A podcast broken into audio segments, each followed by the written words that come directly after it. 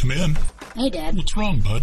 Well, you know, my friends and I are making a podcast, right? Yeah, okay. But we really want to reach a lot of people. And? We are really struggling to find the right platform to launch ours with. I know you and your friends decided to go with Anchor.fm. Well, it is free. Yeah, I know. They have creation tools that let you record and edit your episodes right from your phone or computer. I know, but how did you get all those other places to put your show on? That's because Anchor.fm helps you easily distribute your podcast on Apple Podcast, Castbox, Radio Public, Spotify, and more. Wait, they do all that for you? For free? With no listener minimum, you can't go wrong with Anchor.fm. It's everything you need to make a podcast, all in one place. Wow, thanks, Dad. Just make sure you go download the free Anchor app or go to Anchor.fm to get started. and welcome to the Wicked Things podcast. The story you're about to listen to is called Small Town Kids. If you like stories like Stranger Things, The Goonies, or The Explorers, you are going to love this. Afterward, feel free to drop by our Facebook, Twitter, Instagram, and YouTube pages or even leave a little message below. If you really enjoy our content, check us out on Patreon. Clancy pokes his head out of the dead body storage room. He looks up and down the hallway of a well maintained facility. He notes the high and wide safety glass windows along the wall opposite his current room. The tile floor shines and reflects brilliantly like a mirror. He notes a reddish glowing exit sign to his right. My dad always says to follow the red exit signs because even the government has to follow some of its rules, Clancy said, as he shrugs and nods towards the exit sign. Sounds good to me, Mike said, stepping fully into the hallway, motioning for the others to follow him. Zack, I'm going to need you to watch the other hallway. You'll need to warn us if any soldiers come, Mike said, pointing to the other end of the hallway. He turns away, leading the smaller kids away from the cold dead body storage room. June's face twists in confusion and asks Clancy, What do you think this place is? It is way too big to go unnoticed by the adults. Clancy beams at the chance to talk about his father's dogma. Well, June, my dad says the government has all kinds of these places scattered all over America. He says they call them black sites. The military industrial complex uses places like this to extract special information and research of enemy or extraterrestrial technology. Like Area 51. Wait a minute. Have you not heard of Area 51? June shakes her head at the surge of conspiracy theory and drug addled wisdom Clancy regurgitated in a single breath. She said, waving her hand at him, Shut up, or they will definitely find us. Willow said through her smile, adding to June's words, Besides, you don't want them learning how much your dad knows about what's going on. If they think he knows too much. Clancy patted the side of his head. You're right. Dad says they have cameras everywhere. They will take him away and torture him to death. My dad's a genuine hero. He's trying to keep the public informed about the facts being kept from them. Mike grabs Clancy's arm and motions for everyone to hush. He whispered, Come on. They will catch us if we don't get out of here soon. Mike leads the youngsters through the corridors, following the exit signs inside the building. Mike smiles, feeling relief wash over him, seeing the actual exit ahead of the group a short way down a hallway. We're almost. Zack said, interrupting Mike but pointing in front of them. Mike, they found us. The kids watch as several identical soldiers in uniforms, carrying clubs and pistols, step between them and the exit. Mike and Willow nearly tumble over one another to stop before running into the soldiers. The group of juveniles stand feet from the soldiers, interrupting their exodus. Soldiers close ranks shoulder to shoulder, blocking the exit behind them. The soldiers pull out their club and return service pistols to their holsters. One man steps forward, issuing a command to the miners. He said, Give me the dog and return to the storeroom now. A thunderous boom shocks those both inside and outside of the building as it shakes from an explosion nearby. Soldiers and kids are knocked to the ground as the shock wave races through the floor. The building rumbles in response to the explosions. Additional ceiling tiles and wires fall free from their attachments. Sparks shower those in the industrial corridor as dust lands covering everything and everyone inside in a light coat. Everyone struggles back to their feet, but Clancy rushes to look out the now cracked window. He looks back at the soldiers and smiles, pointing out of the window. Clancy points out the window and says, You guys are in for it now. My dad's here. Inside the perimeter fence surrounding the compound beyond the window, the juveniles watch in awe as several pickup trucks filled with heavily armed local militiamen burst through the gate of the compound. The weapons of the militiamen rattle and roar. The compound soldiers rush to defend against the invaders. Clancy shouts in excitement, Get him, Dad! When Clancy turns back to face his friends and the soldiers, everyone has climbed back to their feet. He sees Phoebe cowering nearby. Clancy lunges for the little creature, snatching it up into his arms. He spins to point Phoebe at the soldier and yells out, Come on, if only once. They're going to kill us all. Save us, Phoebe. The head of the dog swells as a red glow melts the dog head, part of the disguise sending fragments of hot flesh raining down everywhere. A wide red beam of heat rips out from the little creature and hits the soldiers. The soldiers screams, out in pain, as their bodies wither, melt, and disintegrate. Willow vomits. June turns green. Mike faints. Zach screamed. Ava stares wide in shock. Clancy stares at Phoebe as the beam fades and smoldering remains sit feet away. He laughs and hugs Phoebe. The little creature pushes off Clancy's chest, asking him, I did good? Clancy nods excitedly at the question. He holds Phoebe out at arm's length and stares starry eyed at her. Clancy dances around in a circle, swinging Phoebe at arm's length. Heck yeah! Did you know you could do that?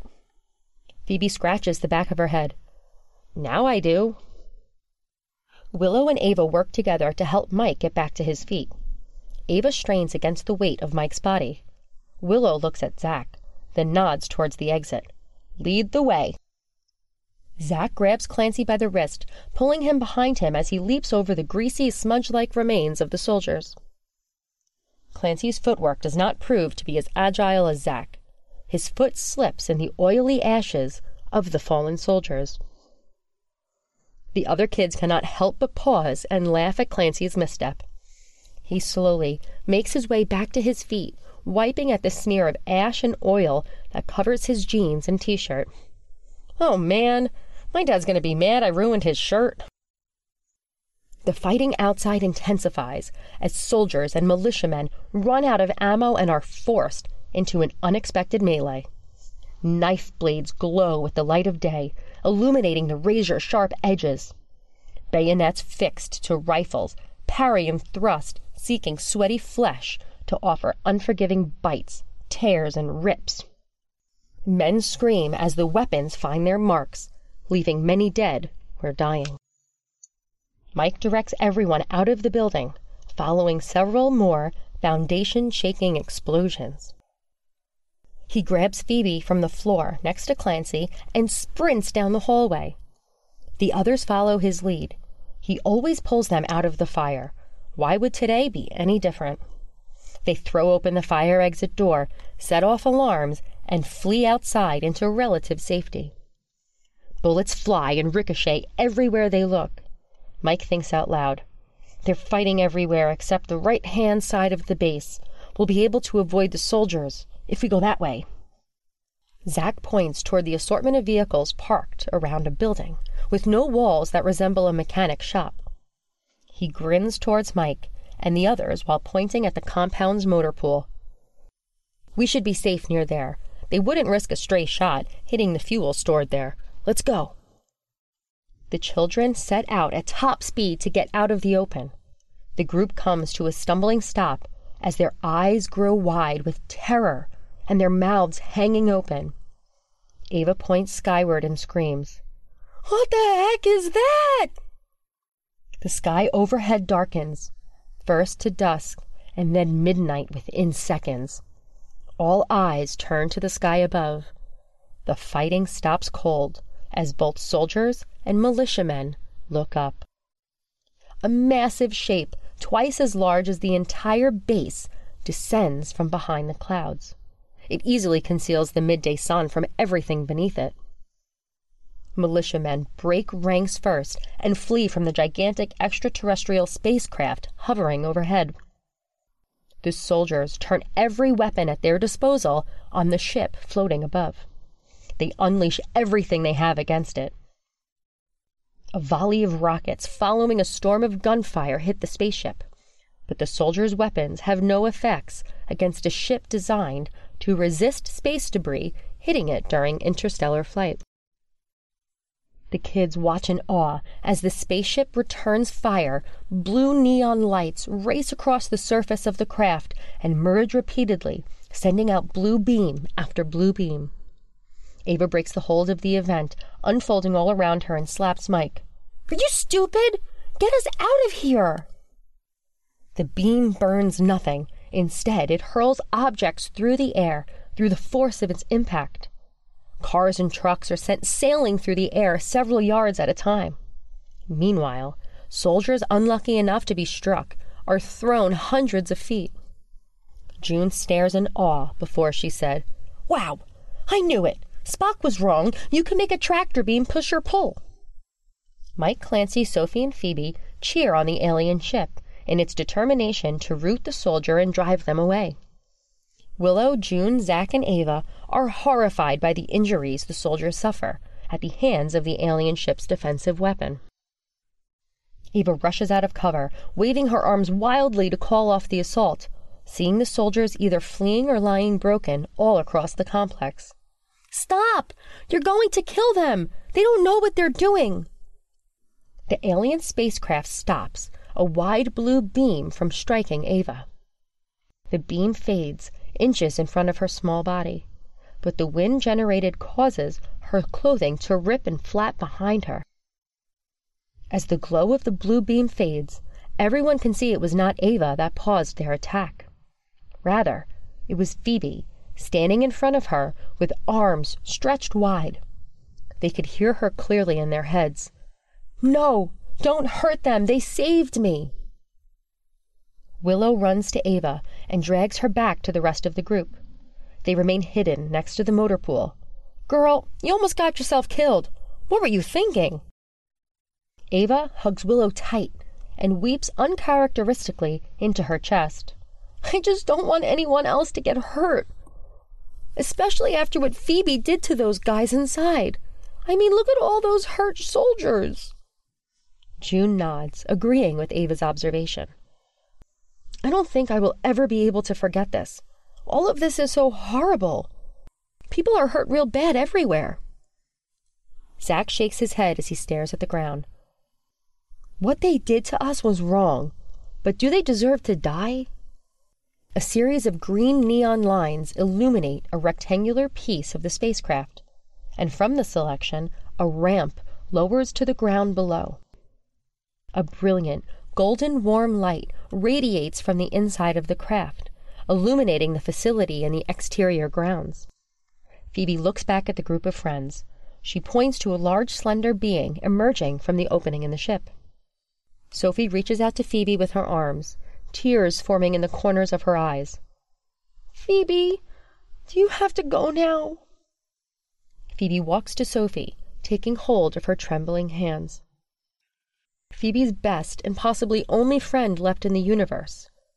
Sophie will be okay. I know. Phoebe taps her chest and smiles at Sophie.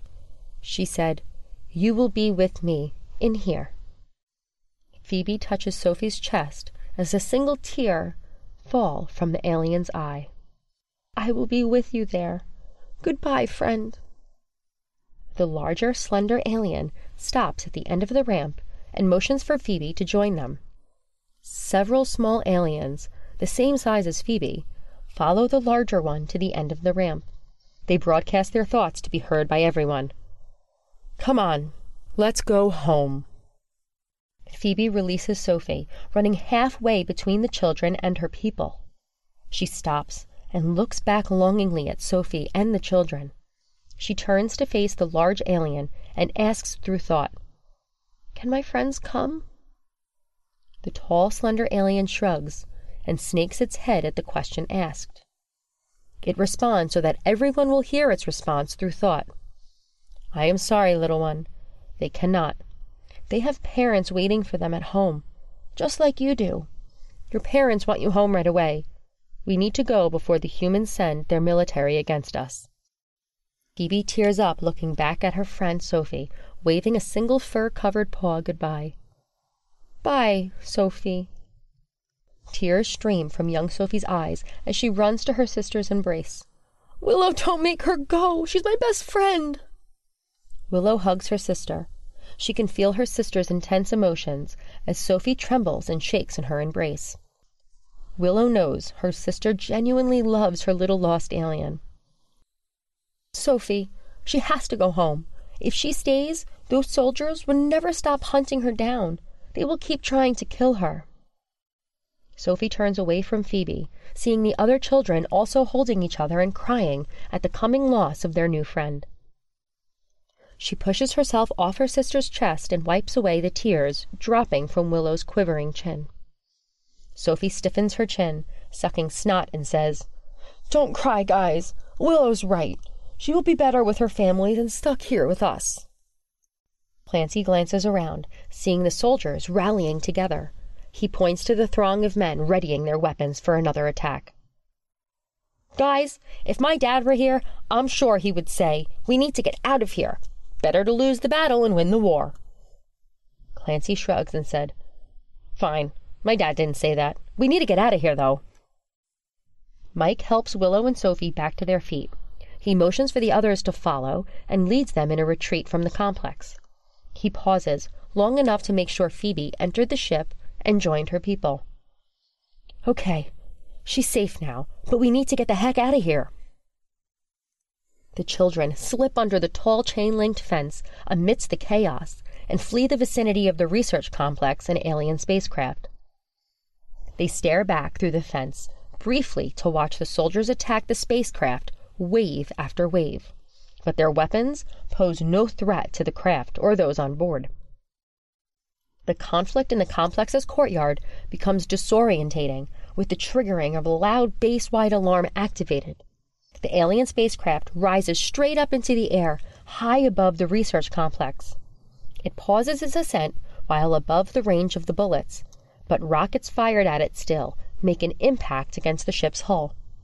The extraterrestrial craft remains unharmed by the continued attack. Those on board the spacecraft grow tired of the assault and release several blue beams hitting both soldiers and vehicles alike, throwing them around like a dog with a toy. Vehicles explode, showering the courtyard with flaming debris. Soldiers dash to each other's aid and withdraw from the conflict instead of seeking shelter inside the many buildings of the complex. On top of the building the children escaped from, the red haired woman in the lab coat emerges, carrying an odd looking shiny device. The shiny metallic box can easily be seen from hundreds of feet away. She aims the device at the extraterrestrial spacecraft with her arms outstretched. The children notice the hairs on their arms and head rise, feeling the growing electrical charge in the air. June points to small arcs of blue electricity rolls along the fence between the children and events unfolding at the complex. She said, What the heck is she doing? Look what is happening to the fence. The red haired woman in the lab coat allows a ghoulish smile to form on her face. Brilliant flashes and arcs of white electrical energy sizzle and crack all over the rooftop from the device. An audible sound of surging power accompanies the sudden increase in electrical arcs from the device race out from the building's roof. An odor of burning ozone steadily fills the air. The ship rockets away from the complex, but not quick enough to avoid a wide beam of white electrical energy bursting out of the device. The heat of the beam consumes the red haired woman, leaving only ashes remaining where she once stood. The soldiers are consumed by the intense heat of the blast. the soldiers passing only marked by the charred spots on the courtyard's lawn. The beam broadsides the craft, ripping open the rear of the ship until smoke erupts and sparks fall. The craft burst from the cloud of smoke, rocketing beyond the visible horizon. Ava and Sophie scream out, fearful of what they had just witnessed. Oh my God! Willow and the children stare on, mouths agape, embracing one another. Willow grabs June by the arm, asking, You're so smart. What was that? June shakes her head. I wish I had an answer, but at least it looks like Phoebe and her people escaped. Pretty sure they waited to let us get away. I don't think they knew she had that thing. It was pretty obvious to me. They didn't know what it would do to them either. Zack spots an old hunting trail nearby. He studies the trail and its direction and nods. He motions for the others to follow him. This should lead us back to town, I think. Clancy ducks under a brand along the trail and said, Guess my dad was right again. They do have alien tech at black sites all over the U.S. Mike glares over his shoulder at Clancy's remark. He shook his head and asks, Why? Why would they have alien technology at these places? June catches her fallen glasses, following close behind Clancy. June replaces them and pushes them up along the bridge of her nose. She increases her pace until she reaches Willow's side. She touches Willow's shoulder to get her attention and said, You know, it makes sense when you think about it. They are reverse engineering the technology to make our world safer against an invasion. Ava and Sophie follow behind the other girls, their heads hanging low and tears still falling from the loss of Phoebe. Sophie takes Ava's hand in hers. Ava stares at Sophie with a furrowed brow and slight head tilt to one side as Sophie asks, do you think they're okay? Ava's eyes dart around the trail, staring briefly at one thing, then another. She struggles to form a lie that will soothe Sophie's worries. She hugs Sophie, pulling her in close. Ava continues to glance up and down the surrounding trail. Ava blinks rapidly and huffs, but after casting her eyes skyward, she sees a twinkle of a distant star. Ava lowers her shoulders and offers, They should be okay. I mean, you saw after the attack their ship flew away. I'm sure they will fix any damage done to the ship when they get back home, or maybe at some kind of base on the dark side of the moon or something. Right, Clancy? Clancy rubs at the back of his neck, shrugging, and responds half heartedly. Um, I, uh, sure, that makes sense. Zack